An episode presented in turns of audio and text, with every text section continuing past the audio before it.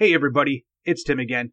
Just letting you know that the uh, Kickstarter for Death Ray Designs, Black Site X, and Rapid Vanguard is over. However, they still have plenty of awesome products on their website, deathraydesigns.com, and I know they will also be doing a late backer pledge coming up soon. Uh, when that's going to be, I don't know yet, so stay tuned. And for other fun news, just to give everybody a heads up, every other Friday and Saturday mornings, I will be at Gigabytes Cafe in Marietta, Georgia. I'll be running various different games, anything from Frostgrave to Kings of War to uh, Warzone to Batman and a whole bunch of other stuff in between. It's going to be really cool. So if you're ever in the Atlanta area and you want to come by and say hi, stop by Gigabytes Cafe in Marietta, and I'll see you there.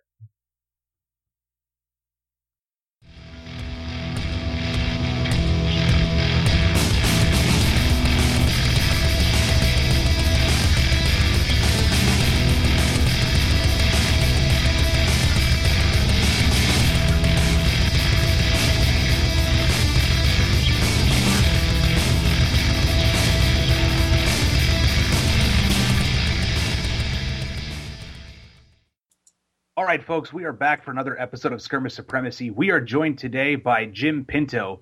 He has a uh, Kickstarter game going on right now, very post-apocalyptic, which is something that Nick and I both love, called Carcass. Jim, how are you doing today, man? I'm good. Awesome. So you were telling me a little bit this week about Carcass, and uh, there was a lot of things that you mentioned that really, really, really intrigued me to this game. However, I don't want to just sit here and babble on about it all night. So, why don't you tell the listeners out there exactly what Carcass is and what what is so different about this game compared to so many other games out there on the market when it comes time to RPGs? Uh, first, I want to start with Tim. I think that's a lie. I barely know you, but I think you would like to babble on about it. So, well, yes, I don't think I that's would, really but... the best way to start this. Jeez, ten seconds in. yep, already getting just shut right the hell down. All right then. Yeah, I've never even listened to the show before. Is this is this typical? Is this how it works? Is this the format? Basically, Yeah, it is. You're, yeah, you're looking at it. Um, so the basic premise of Carcass is that it's post-apocalyptic, which is easy enough to get people's minds around.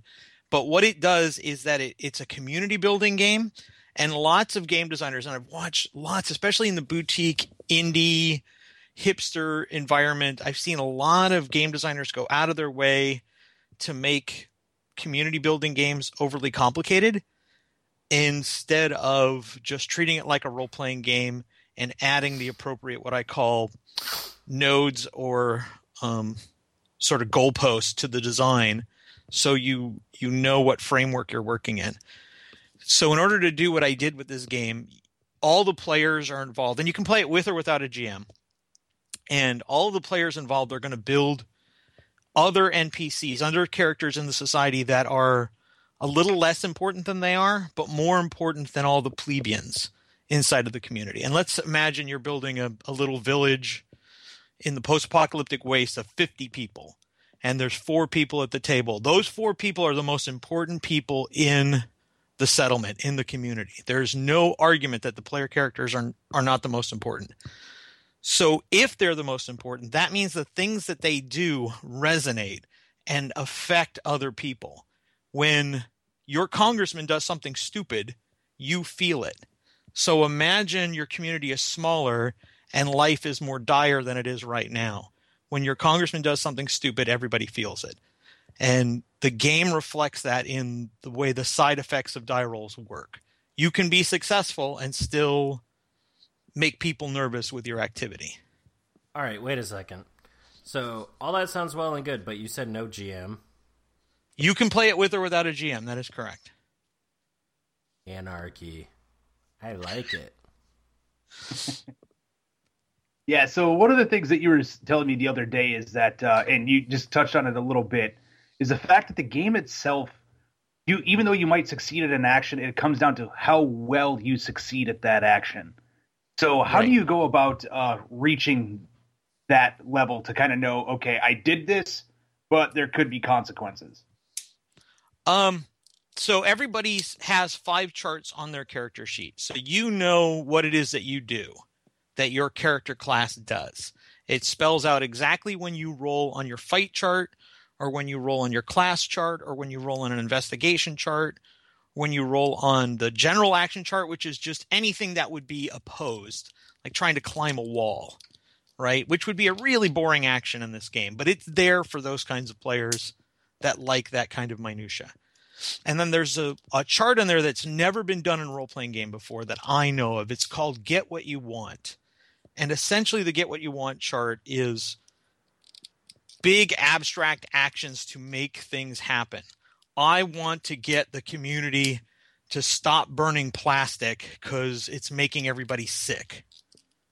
So you have to formulate a plan as to how you're going to do that. Then you roll on the chart to see what the side effect is. And then if there's a game master, the game master is going to interpret that die roll. Each chart, and I'm, I'm giving you a long answer, and I apologize, but it's it, it's No, no, deserving it's, of it. the floor is yours, Each- man. What, what's that? The floor is yours, man. Go for it. Um, so each chart tells you whether or not you roll three or two dice when you do your thing. The most dice you can ever roll for for an action is five dice. So if you want to roll more dice for the thing you're doing, you have to spend drama points. This is a very simplified version of a game system I'm going to be doing later this year for another game called City of Masks, which will have many more opportunities for you to roll more dice based on how complex your character sheet is. Carcass is a dumbed down version of all of that so that people can start playing it immediately without me spending another six months coming up with all kinds of variables. So you're going to roll your dice and you're just going to add them all up. There's no modifiers, there's no other math other than looking at the dice and just totaling them up. Um, I, one of the things that I wanted to get rid of was that guy at the table that does that thing every round, which is oh, I got a plus one here, plus one here, plus four from this, and and he spends 15 minutes adding up the same numbers every single round while you're watching, while everybody else knows how to play their character. So you don't have that here. You just roll your dice. You look at the chart. The chart, every chart has a result for a zero, a five, a 15, and or sorry, a zero, a five, a 10, and a 20, and that's why the system's called 5, 10, 20. Um, and a zero is an absolute critical suck everything bad happens to you as a result. Five is barely succeeding with lots of side effects. 10 is an okay success, and 20 is an outright outstanding, everybody loves you success. Rolling a 20 on 2d6 is obviously impossible. It's possible on four, it's possible on five, but it's not easy to do on four or five. And so those results of 20 that are really making the community improve in great ways are hard to do without putting in the effort. Good Gotcha. So, how do you go about getting the drama points? everybody starts with some of them. Every time you do something right or wrong, if it's extremely dramatically wrong or extremely dramatically right, you're going to get more points.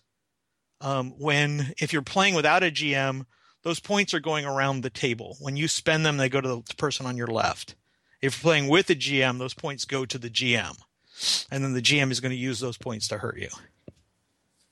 Oh, fantastic. So, in this game, if there is a GM, the GM is not necessarily there to just be the storyteller and guide you guys along. He's also there to punish you if you do something stupid. Right. In fact, that's the primary role of the game master in Carcass. And I would think with a game title like Carcass, that's what you would want. Because So the GM you, is an you asshole. are your what's that? The GM is very much an asshole. We found a game. Not for you, necessarily an asshole, but certainly a, a, a foil to their plans. Right? He's thwarting their objectives, and they are their own worst enemy. Um, the way the game is built, you're playing characters that the leader of your community is already dead, so you don't have one. So you're all sort of infighting to become the leader unless you learn to cooperate. And if the players learn to cooperate, the game is cake. But players don't cooperate, and I don't have to worry about that because that's human psychology. Very true. Very very true. Cool. So you so how many you were saying that each character has charts on their Right. character sheet. How many classes are there and about how many charts are there per class? There's four or five charts per class, and there are presently about 22, 24 tr- classes, something like that. And the stretch Oh, goals wow. we've hit, I think 16 of those are going to make it into the book. um, but we keep hitting more. And then four people have bought really, really high levels on the Kickstarter to add four more classes. So we have an ass ton of classes at the moment, and they're all different. They all do something different in the community. Some of them actually directly do not like each other. Like the astrologer and the curate, for instance, do not like each other. And if they are both in the, in the community, they are probably going to be assholes to one another. Fantastic. This is what I like to hear. Nothing says post APOC like people that cannot get along. This actually yeah, would look, yeah. work perfect uh, with a with an old gaming group. Me and this one guy. It didn't matter what characters we made. We even made characters that were supposed to be best friends, and we just fought. Yeah, and dramatic conflict between characters can be fun. It depends the degree that you take it, right? Carcass is one of those games where you can outright kill one another, and the people are still playing the game. There are ways for you to play the game even with your character dead. Um, I built that into the system pur- purposely, so you're still involved, um, and you're you're still making things happen as a person, not as a character in the story, but you as a person are still have agency over the story. That's so how would that go about working if your character dies? Um, if you're playing GMless, it's a lot easier. You just take over an NPC every once in a while. You still have drama points to screw with things. And if you have enough drama points, you can just turn one of those NPCs into an important person in the tribe. Um, if there's a game master, the game master is then going to start handing you NPCs to play in key scenes, and you still have those points to screw with things and make things happen. And you can always, if you're not in a scene, spend a drama point, and now you're in that scene. Awesome. So it's okay, impossible so, you know, for somebody to cock block you out of the story. That's that's okay, awesome. I, I, I, like this premise. I'm, I'm... Yeah, definitely. Because I noticed that's one thing that happens in a lot of uh, a lot of your typical role playing games. That you know there might be scenes to where you're just sitting back, like, well, nowadays staring at your phone or yeah. staring at something else or like rolling up a new character just in case this one dies because of the fact that you're just not important in this portion of the story which I right. thought always kind of sucked. Yeah, and I've always hated that kind of gaming. I don't play D and D anymore for a reason. I don't play any of those really the what I call reliant focus play. I, there's not a term for it, so I had to make one up. But it's called what I call it is a reliant focus play. It's where you roll a die and the GM tells you what it means. So you just sit there, and every edition of D20 of D and D has been the same thing. You roll the D20 and the GM tells you how good it is, and then you wait around for your turn again to roll that d20 again. And that's so outdated a way of playing a role playing game that especially in the world uh, in the day of, of virtual role playing if you're on an mmo you're involved in the action all of the time every second and for d&d to have this 30 minute lapse to get around the table for your action again just makes no sense to me yeah i mean looking at it from I, I, guess if you want to call it a realistic standpoint for what you can do with D and D when there's you know no such thing as dwarves, elves, dragons, and all that good shit. Um, I always found it funny that like a sword fight between you know five or six people for some reason you know real life that would take a grand total of about 15 seconds 20 seconds maybe if they're not running around and it's done. D&d that could be a 45 minutes to an hour. Right right. And the way that combat works in the carcass is it's all abstracted, so you're not worrying about every sword thrust or every bullet that you're firing. You're describing a big action of what it is that you want to do, so that you can create those those things that you're used to seeing in movies and TV, where I'm going to run behind that car, I'm going to grab cover, I'm going to reload my gun, and I'm going to fire and try to kill a couple of guys out on the ridge. That that could be one entire action in the carcass and when you roll and you succeed, your foil or the game master is going to uh, work with you on what that means. But when you fail, the foil or the game master is going to look for a point in all of that action description in which you you hurt yourself or you fail and what the results of that are the long-term results which is much more important than the immediate description of action yeah. So speaking of long term results, one of the things that uh, you and I were ta- talking about earlier is the fact that you built in consequences for what happens when people do things. Like it, it's not it's not right. just a matter of like your typical RPG where we're all just going to hang out like a bunch of drunks in a bar and go on a murder hobo rampage through a dungeon for no reason. Like there's going to be consequences if we decide to kill this band of rovers. Right. Yeah, absolutely. Um, you are sort of beholden to the community, right? And you can actually have if you continue to to to essentially fuck up, the the community can rebel against you. They can uh, go on the exodus. Some of them can just leave the community, and the community gets weaker. Um, fear can lead to retribution. Somebody comes after your character for intent, in, imagined slights or real slights, depending on your background. Um, there's a hundred results in the book to give as much rich flavor as possible to the potential side effects of living in a world on the edge. Right. So yeah, let's let's expand upon that a little bit more. So I one of the things that was kind of brought up the other day was uh like you know, you might be playing a soldier in, you know, if the the three of us were playing, one of us might be the soldier and somebody from a, you know, a town, you know, it could potentially be an ally, could potentially be a rival. We haven't quite figured that out yet. Decides that they're going to have like, you know, some champion versus champion fight and the soldier goes and fights you may win that fight as a soldier, but based upon how well you rolled, could determine certain things like, uh, you know, whether or not the, the, the your town could actually see you as like a champion, or if like you barely scrape by, that it's like, and they're carrying you back on a stretcher. You won, but you're messed up. That you know, there's there's implications to all of that. Um. Yeah. The, there are every character sheet has two tracks of experience. So you have achievements and you have trepidation. Trepidation is all the bad kind of experience that happens as a result of people not trusting you anymore. Um, and then achievements are all the things that you're doing right.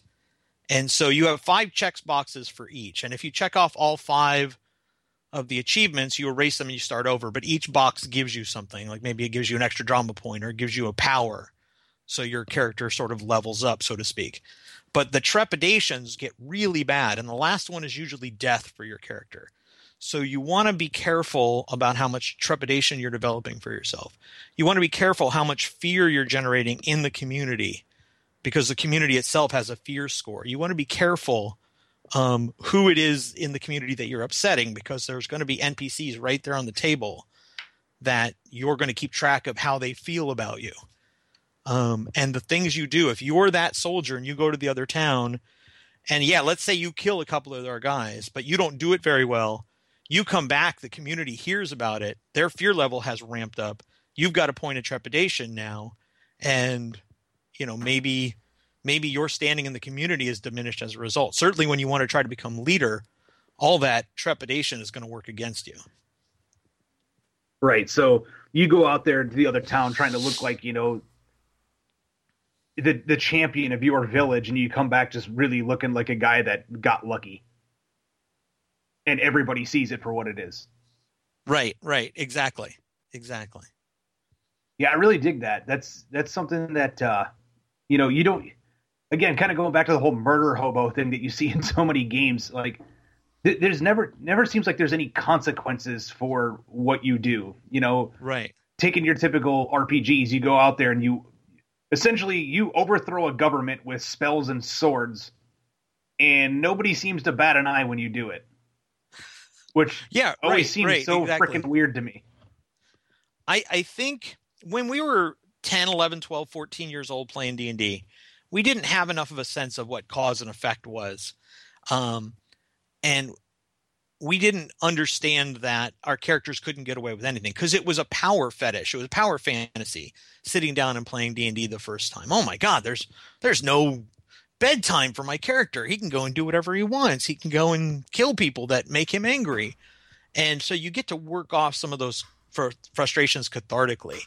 But when you get older, if you were still playing the same way you were playing when you were 14, that's a reflection of something. And I don't want to comment too much on that, but you know, I have a degree in anthropology. So how people change over time and how culture changes over time as a result of human behavior is ingrained in me. And so I can't imagine making a game where there aren't some level of consequences. I'm more interested in the consequences of actions than I am with winning an action. Winning an action is boring to me. Yeah, no, that seems seems pretty amazing. Um, yeah, no, I, I, I like it. I dig I dig it. Um, that's it's one of the things I look in a game. What what is the consequence of actions? Uh, it's why whenever I play any kind of minis game, I I like the idea of let's have a campaign. Let's right. Let's not you know, and not just a campaign, but you know, you have so many points. As you fight and you lose guys, you lose those points later on. You can't bring them back. Yeah, yeah, precisely. I don't know if you remember a, a Avalon Hill game back in the day called Upfront, but um, it was this card game. It was a two-player card game, and it really changed my mind. Even at, in the ninth grade, and I was in high school, I played it, and it really changed my view on what games could be. And they had a campaign system in there where your characters could either get better or more afraid of war. And I was fascinated by the idea that these guys were so shell shocked because they'd seen so much fighting that they were worse and worse and worse for your squad. And eventually they were either going to die or you were just going to have to send them home and they couldn't fight for you anymore. And whenever somebody puts out a miniatures game with a campaign system, I get really excited the same way you're saying. Yeah, because otherwise it just turns into a bunch of people that run into the middle of the board and just beat the shit out of each other for no apparent reason. Yeah, yeah, yeah. And and no army in the world would ever fight the way gamers fight in their games. If you lose twenty five percent of your men in a, let's say in feudal Japan, that's when you routed, right? You routed at twenty five percent. You didn't fight to the last man. You lost a small percentage of your forces, and you realize, oh crap, we're everybody's going to die if we don't get out of here. And that's how right. armies actually operate. And role playing games and bad miniature games teach us to just keep fighting until there's nobody left. More cinematic that way. The glorious last stand. have you guys seen that PDF out there called fucking D and D? I don't. I have, I have, not. No, you got to tell me about this one. it it it is genius. I, I got it right here on my computer. Hold on. I, I actually want to know how many pages it is because I think it's only eight. Um. Oh, you're kidding me! It's only two. This can't be right. this is the best version of D&D I've ever seen. And it is 2 pages long. I thought it was 8. It felt much longer. And their morale rules are so genius. You wonder why D&D hasn't done this before. So, it's called Here's Some Fucking D&D. Minimalist Role Playing and Shit is what it's called. Um, go look for it online. It is absolutely genius. Yeah, I'm definitely gonna have to check that one out now. You you can't and, you can't not look something up with a title like that. Yeah, yeah, yeah, yeah. And the way it's written is so sort of irreverent and caustic, and I loved it. I loved everything about it. Um, and I never say anything good about D and D anymore, so it's got to be it's got to be good. I'm dying to play it. That's awesome. Well, at least it's bringing back the old uh, feeling of fantasy just with some more modern age cynicism thrown in there. right, right, right.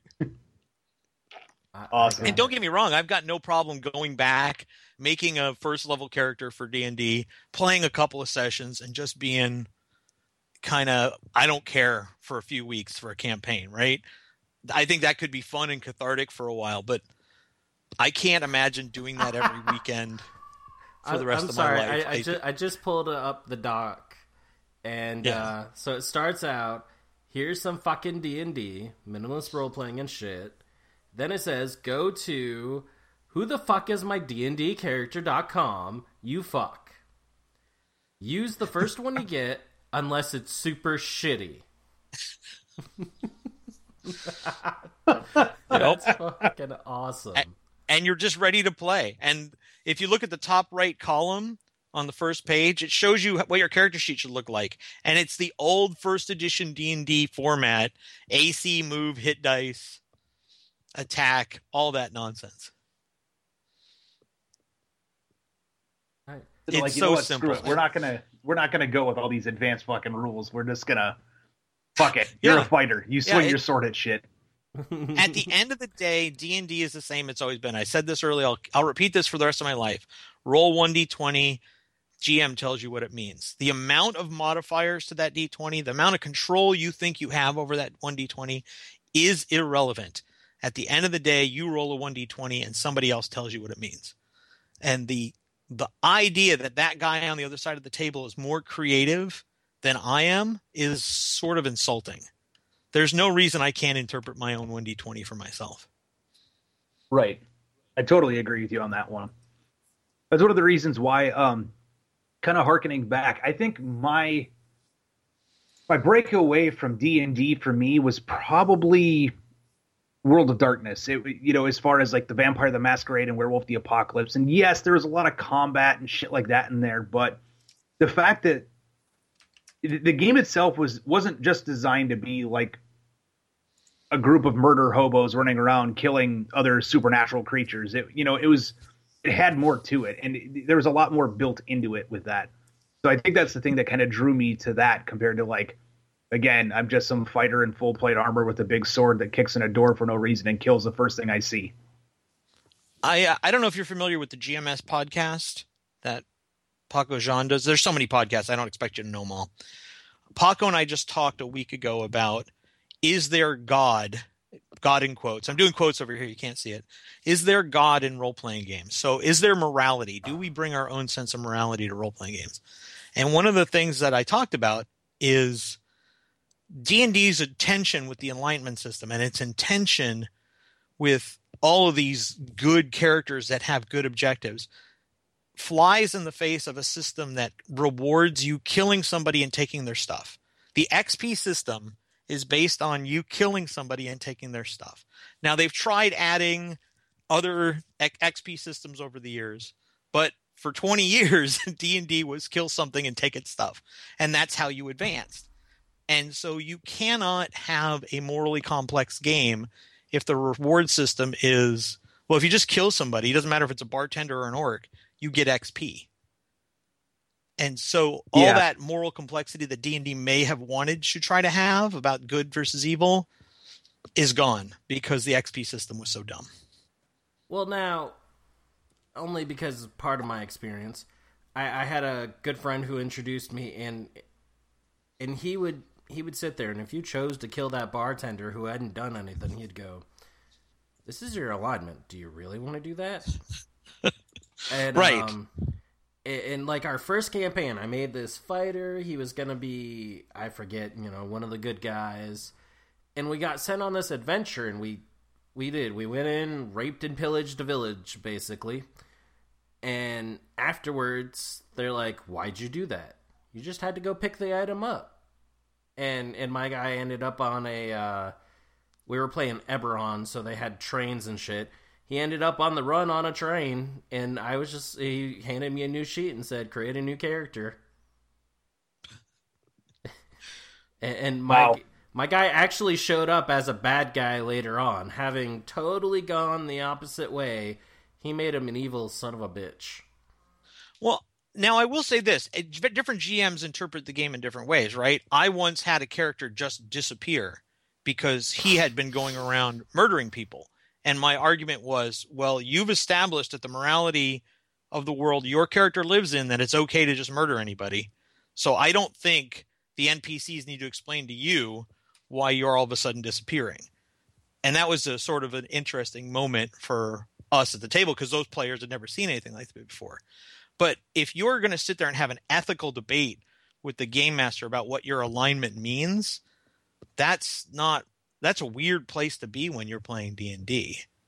If if I'm just neutral, is it really okay for me to kill a bartender? Does it matter? If I'm lawful good, obviously that's bad, but it kind of sucks if the other guys can get XP for killing the bartender and I can't. Well, that was always kind of the thing that I found so fucked up about the way that they ran the system on that. And for the use, for everybody listening out there, I am not completely shitting on D and D.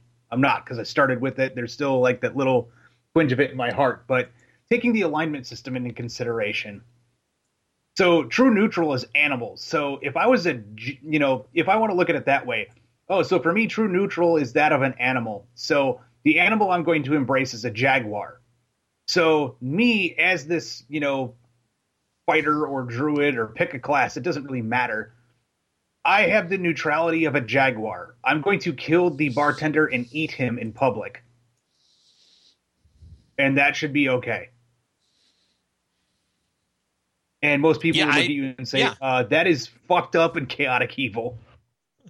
Well, right. And the question becomes where where does lawful good re- line up, right? Because lawful good would make no sense in Asia, in a collective culture where an individual life is meaningless. Lawful good right. seems to stem from Gary Gygax's Midwestern religious background. Whether or not he was a religious person, he had a spiritual background rooted in the Midwest. And so his vision of what lawful good was was very different from what, say, a Viking would consider lawful good. Oh yeah, right. So, yeah, that. To me, that I mean, it does come down to the GM. You know, if if you have a good GM, even if they take you out of context, you know, there's how does it affect you, and how does it affect the people around you? you know, you might still be lawful good, you know, that paladin of, you know, uh, do good, you know, save the birds, whatever, God. And yet you go somewhere and, you know, they don't give a damn. Well, you're still acting as your God sees fit or your whatever else. And I think that's yeah. what creates the story with D&D. And it is where you need a good GM, DM, you know, someone that's guiding you through. Right. Yeah, exactly. And so role playing games can either start this is one of the things that where role playing games has changed so much over the years. Role playing games can either start to become easier and easier to run where the mechanics are are very minute and it's all about the art form of game mastering, or they can go the direction that 3.5 and fourth edition went, which is the game master is just there to plug in the spreadsheet so that the players can do all the things the players are supposed to do because they're driving the engine. And the kind of game you play, people talk about, well, I, what's the best system for running this kind of game?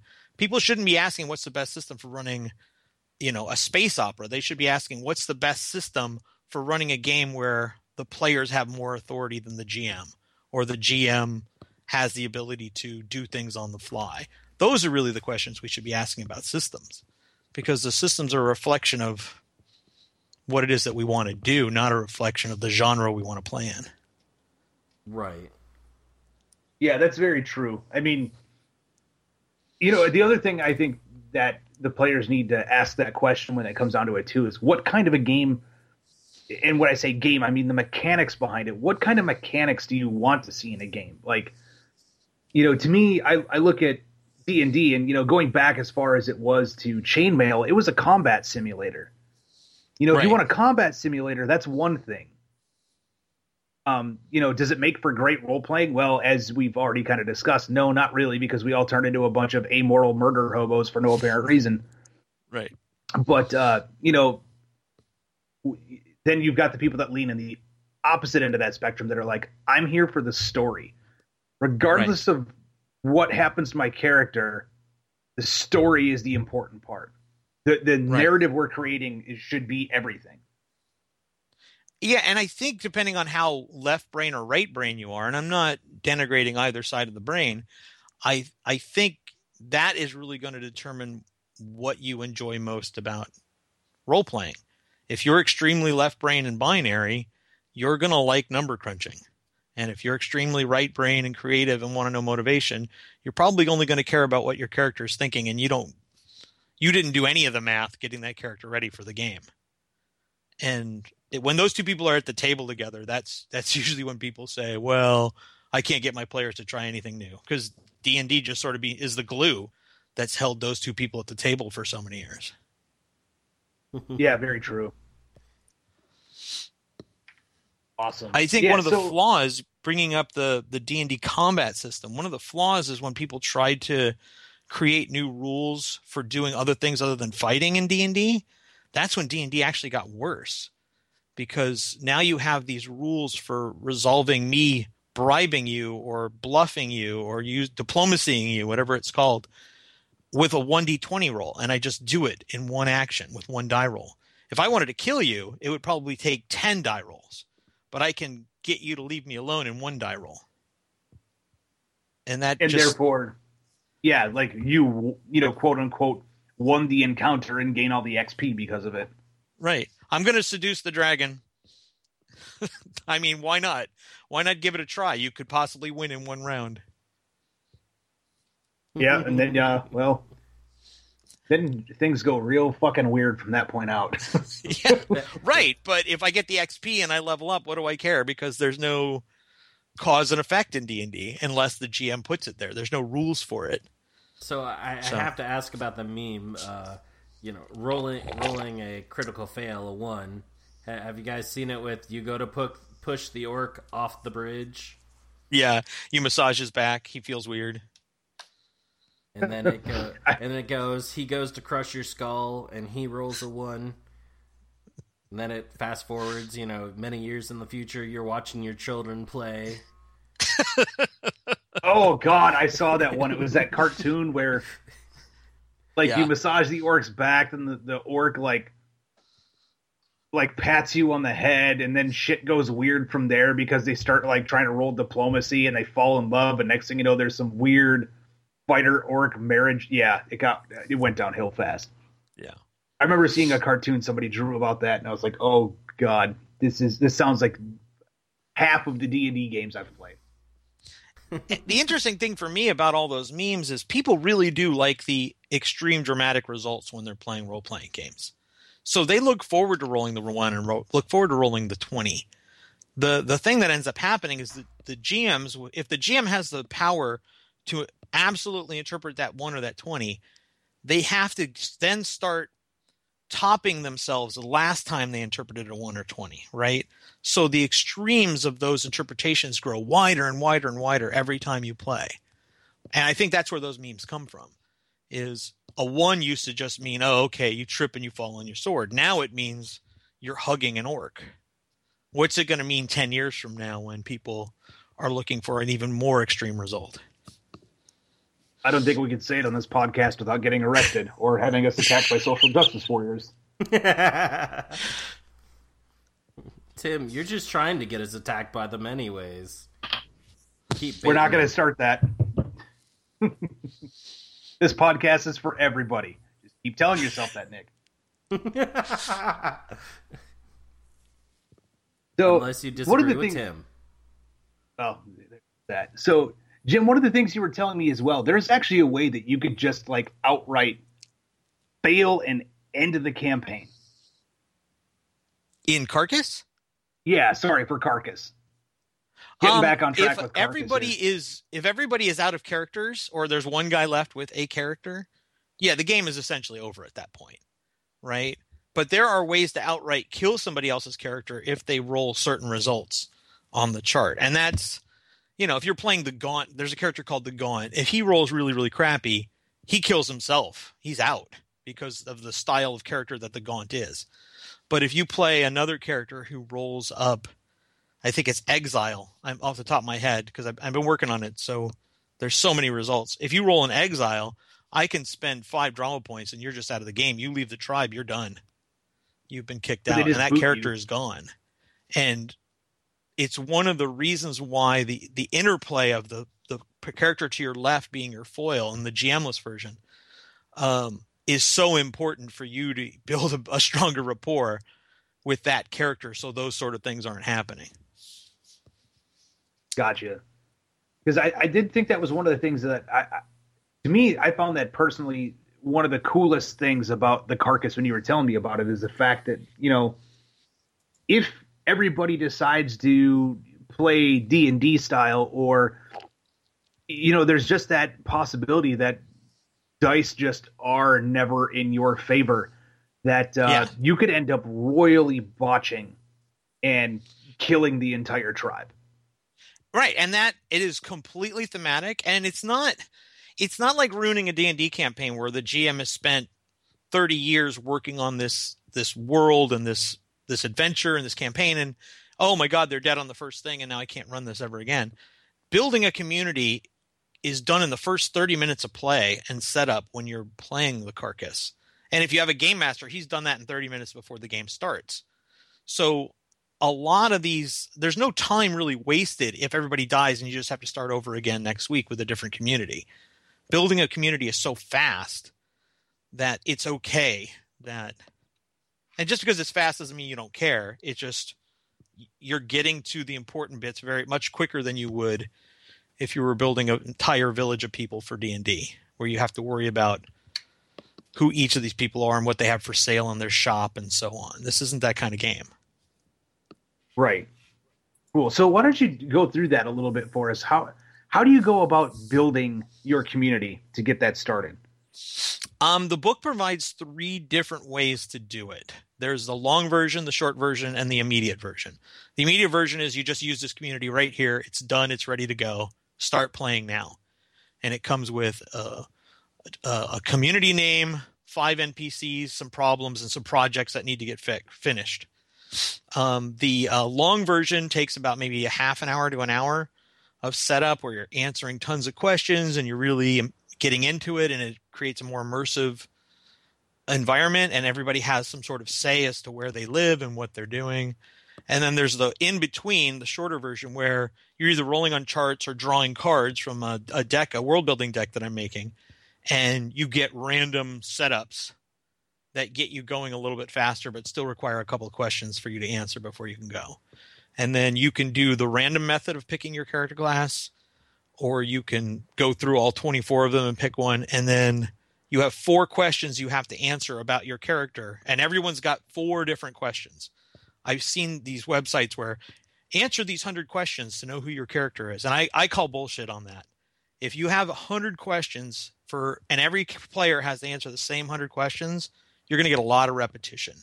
But if everybody right. has four or five different questions that nobody else has, you're going to get a much more interesting group of characters that are going to be in the community together.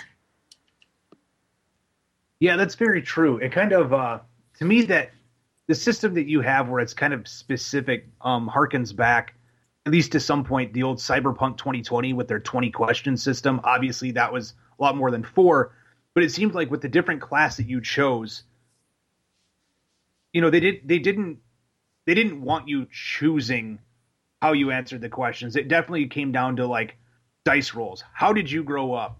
Um, yeah. How did you live your life as a as a as a young person? You know what what did you do prior to where you're at now? Um, friends and enemies. Like who is it that you know? Who is it that hates your ass?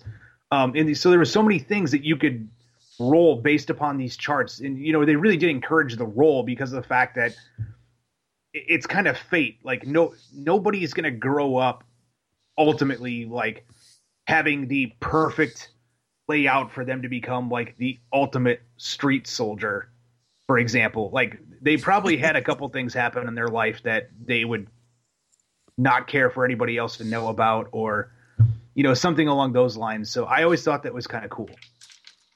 I i talk a lot of shit about shadowrun. Um just about any time i'm ever interviewed i talk about how bad of a game it is. And I think there you just described exactly why it's a bad game. You get to make the perfect street samurai without any any building blocks that would hinder your ability to get there. You have no past. Nothing you've done up until this moment matters. You are just numbers on a page. And for a world that's as rich as Shadowrun, for the character creation system and the gameplay to be as banal as it is, I think is rather insulting. And I think you nailed it right there. I never, hadn't looked at it that way before, but that idea that your life path, the things that's happened to you before, make you who you are. That's a much better, more interesting character to play than one with the perfect hundred points to spend. Yeah, exactly. And now, so going back to like you know the early cyberpunk things, like outside of post apoc, cyberpunk is probably my next favorite setting that I have, and the old R. Talsorian system, this the, their old interlock system with the D20 and the, the D10 and the 20 questions, and the way that you could just make these characters that really do kind of start off tragic, and you have to, in order for you to become, you know, quote unquote, good at what you do, you might have to overcome some serious shit to make that happen. I always thought that was one of the things that really added flavor to that game compared to just, you know, taking the Shadowrun route. You know, oh, I'm a street samurai, and therefore I have this monofilament katana because everybody has one of these, and I've got a machine gun because everybody has one of these, and cybernetics that I've just kind of acquired one day and just went to some random doctor and had him put into me because everybody has these. And that always kind of irritated me when it came time to like some of the the stuff Shadowrun did. And I understand that they were trying to go for that over the top combat. I mean, come on, like the the moment that you can make a troll and they have a troll sized minigun that only a troll can use. And you can pretty much acquire it in basic character creation and just murder everything you come across. Like you, you can kind of tell from that point that it, it's not that gritty street level game that they make it out to be. Yeah, I, I it somehow became 40k overnight. I don't know, but that's that's essentially what Shadowrun became with that description, the troll with the troll minigun. Yeah, exactly and that was one of the things that like you know I, I, played oh god what was it probably six seven years ago and uh you know my buddy was really big into it but he said right off the bat it's like look if you're looking at playing this game like cyberpunk because i mean that that was my game for the longest time. He's like don't. I want you to look at this more like an anime. Look at it more like appleseed and that is the flavor that this game is going to have. And yeah. once he kind of said that i was like you know what? Okay. Now I can roll with this a little bit better. So I've you actually know, never played Shadowrun outside of the new video games they've come out with. I've looked through the books, you know, I've I've talked to people that have played it, but it always struck me more as kind of Philip K. Dick with some fantasy in it, you know, and and those guys do, you know, I mean, a lot of his books have have your down on your luck guy, you know, Johnny Mnemonic, um, the the chick that he runs with. Um, but at the same time, then you have uh, the characters out of uh, uh, the one with Wintermute, the AI, who who was cutting edge. You know, it it that's how it always struck me was you know yeah everyone has this and that's why when you face, you know, you've got one troll with the giant ass minigun, and you're facing four of them with the same gun, you're going, oh shit.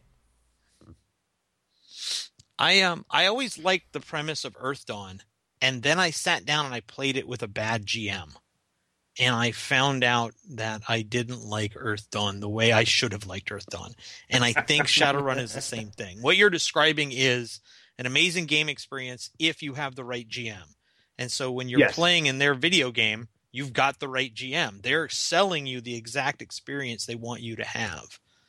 But right. the Shadowrun books are gun porn.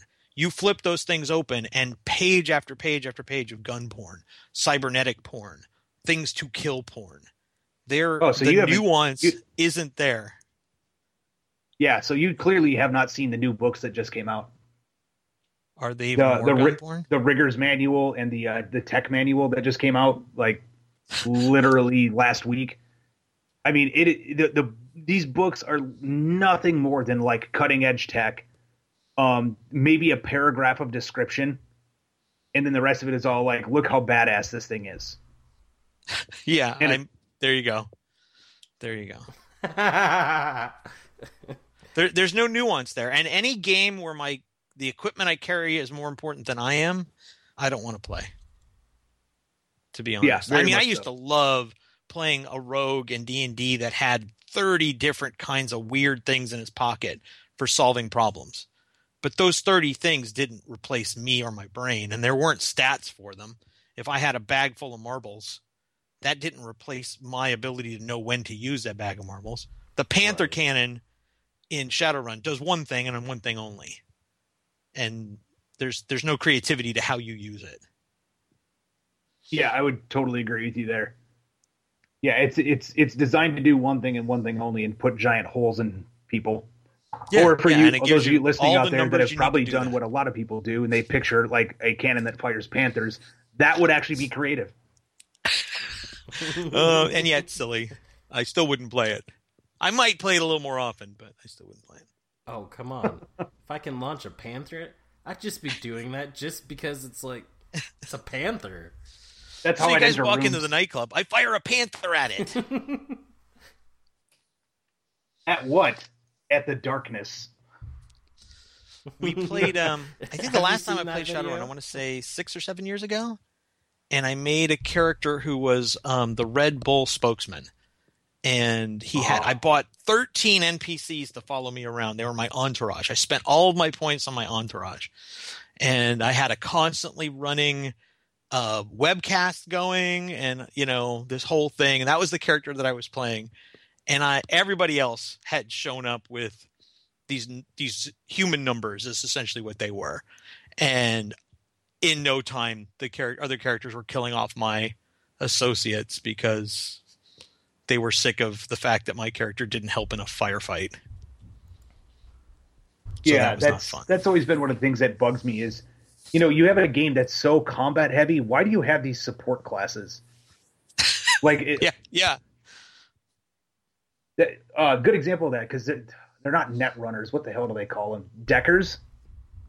Deckers I think in Shadowrun, the ones that jump into the net. Yeah, yeah, uh, yeah. You're right. Deckers. Yeah, riggers are the guys that fix things. Yeah, so you got riggers and deckers. You might as well just say these are NPC classes. right, right. Because let's let's look at a Decker in a firefight. I'm going to plug myself into the wall and fall into a coma. Awesome. I'm going to hide behind the Decker and use his meat shield as cover. oh, he's going to try to hack into the door to get it open. Or I have this giant gun. I could just blow a hole in the door, and you know, at this point, we're in a firefight. I don't care about the lock. So there, that was quick. yeah, so that, that's one of the things that always did kind of bug me with you know Shadowrun. And again, I'm not shitting on it, but it, it just like the themes that it was trying to get across. Sometimes I just felt like it was much more on the high end action, swinging across the you know balconies with you know two guns blazing, and you're holding the zip line with your teeth, and yeah, just craziness. But everyone wants to be Rambo someday. I think we're back to where yeah. we started with little kids when we're 14, and it's just power fantasy. Yes, very much so. Very, very much so. Yeah, in, so, some ways, but there's also sometimes when you don't want a whole lot of complexity. You know, and that is the beauty of games. Is sometimes you're just playing the game to kick back, relax, and de-stress. You're you're out there you you know, it's it's as much mindless fun as it is um, you know, actually doing something you do have fun running in and slaughtering all those innocent little freaking goblins because they made a funny face at you. Right.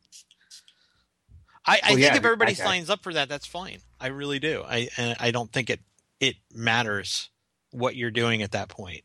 Um, but when I looked at Shadowrun when it first came out, and lots of games like it, so we're not just bashing Shadowrun for an hour.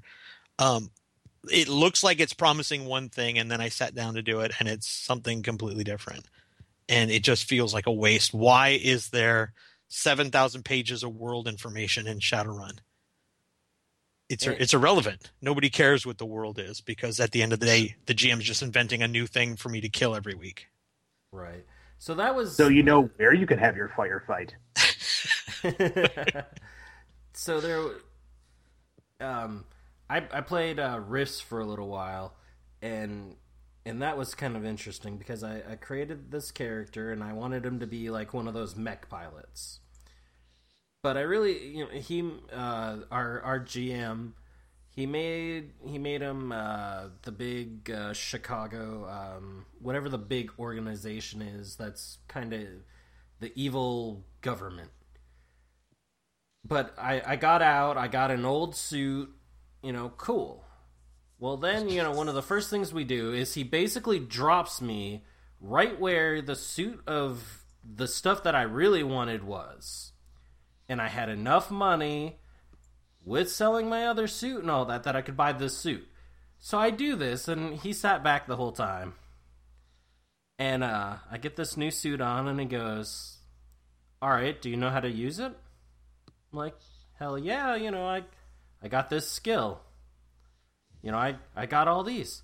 He's like, "Yeah, but it's alien. You don't know how to use alien stuff. You just know how to use that stuff."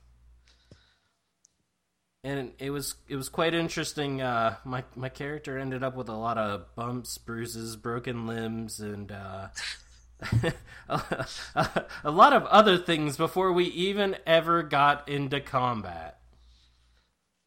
Because he gave me an opportunity to uh, basically teach myself. Well, I don't. That doesn't sound fun. In my, I mean, maybe it was for you, but it doesn't sound fun. Oh, I was pissed at the time, but looking back at it, I'm like, it was definitely a learning experience. Yeah, I opted out of Rifts the moment that one of the other people in the, the group I was playing with decided to make Pikachu as a character, and they did. then I was done. Pikachu, I that, choose you. Oh God, yeah, yeah. Anyway, Let, us roll this back to Carcass. Let's talk about something that's a little bit more awesome than that. hey, can we have Pikachu and Carcass? Uh, you could. I don't think it would last long. Yeah, but it, but it can shock the shit out of everything. There, there is a class called the Butcher in Carcass, which carves up meat for the party to eat. So I think that's all I need to say about that. Yep, totally understood. So right now, like you, you're you're pretty much beating ass on this thing as far as the Kickstarter goes. You're at, yeah, you're currently it, at eight. It stalled out today for about six hours. Um, I don't know what happened. I guess people are just busy today. It's middle of the week, but we just hit eight thousand while we were talking. Nice. Yeah, I just saw that. I've been kind of keeping up with it, and uh, so where where does that get us stretch goal wise? Let's take a look here. So we're looking at two more character classes plus an alternative cover design for soft cover and hard, hardcover backers. Yes. So if we go a little bit farther, 9,000 is two more character classes, another free PDF for backers, and then 10,000, something fucking awesome crawls out of the carcass and returns. Yeah. I don't know what 10K is going to be because I didn't expect it to do this well. So I'm sort of treading water now. If it, if it hits 15K, I think I'm going to do a novel. Um, we'll see. I mean, people get a PDF of the novel; they're not going to get a print or anything. But um, yeah, I'm. I don't know where to go from here for stretch goals, to be honest. um, so what so, happened is it took you by surprise, and you went, "Oh, damn it!" I hit 2,000 within the first, I want to say eight or nine hours. Um, and so I'd already hit the goal and then the first stretch goal before I could even blink. It, it and... seems the season for uh, uh, post-apocalyptic games because yeah, uh, yeah. And I'm not. I wasn't trying to ride any kind of craze. Post-apocalyptic has always been my favorite genre, and this game mechanic, when I came up with it about a year ago, post-apocalyptic just fit the mechanic better than anything else. So honest, I, I love post-apoc. I'm not trying to ride Mad Max's coattails.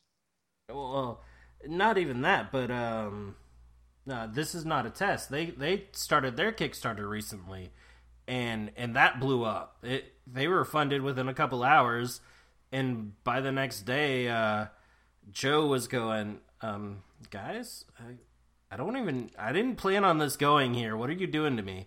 Um, I, I've got to come up with stretch goals and from from World's End Publishing. Yes.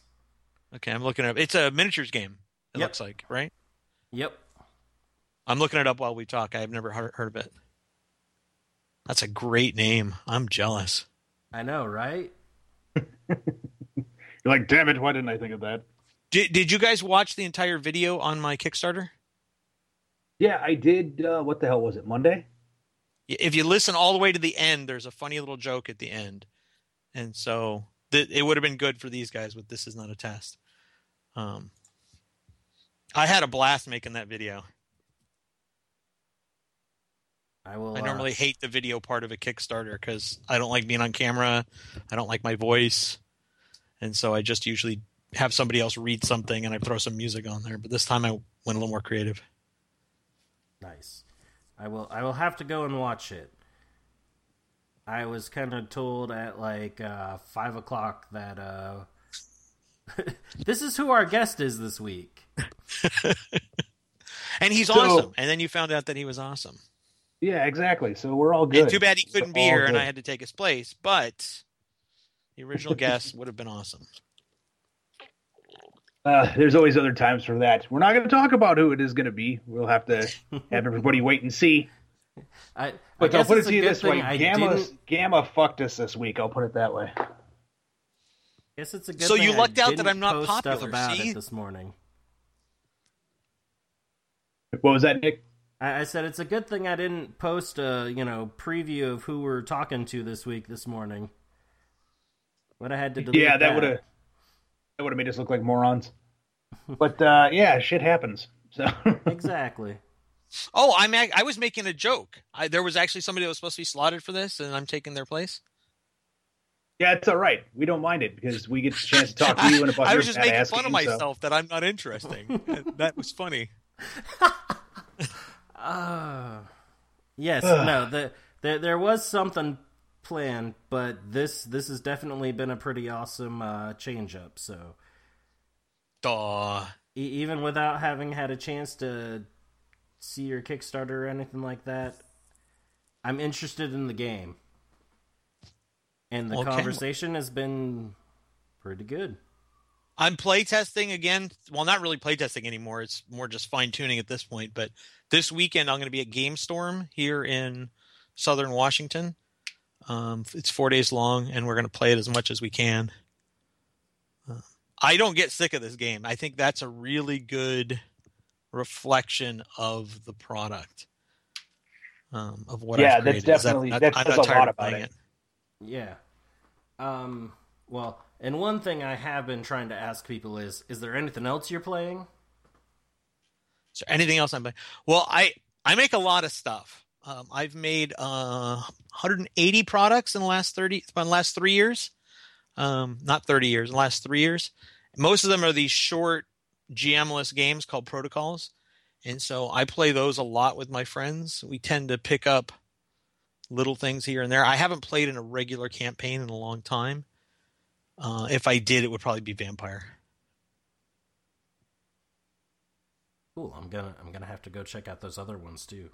Yeah, there's 60 games in the Protocol series, um, and then there's lots of other little games. And then I've made decks of cards. I, I mean, I could talk for a while about the other things that I've done. I don't want to bore you guys with all that, but um, yeah, my my online store on DriveThruRPG has a, a ton of just little things that I've made over the last three years, and I sort of just make what I want to make. I don't I don't worry about trends. I don't look for that. I just oh, I want to make a game about Hamlet. I'm going to make a game about Hamlet.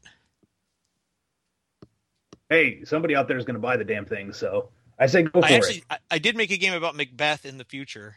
Um, it's a sort of a a cyberpunk version of Macbeth. Yeah, I'm trying to wrap my brain around that right now. He works for a corporation. He's the head of the corporation because he's right. killed, not killed, but because the old man is stepping down or whatever. He's this ambitious power broker, and you're all the people that work for him. Interesting. Well, so you're sort of swimming in his wake, trying to take care of all the damage he's doing. Well, hey, can't go wrong with that shit. Awesome.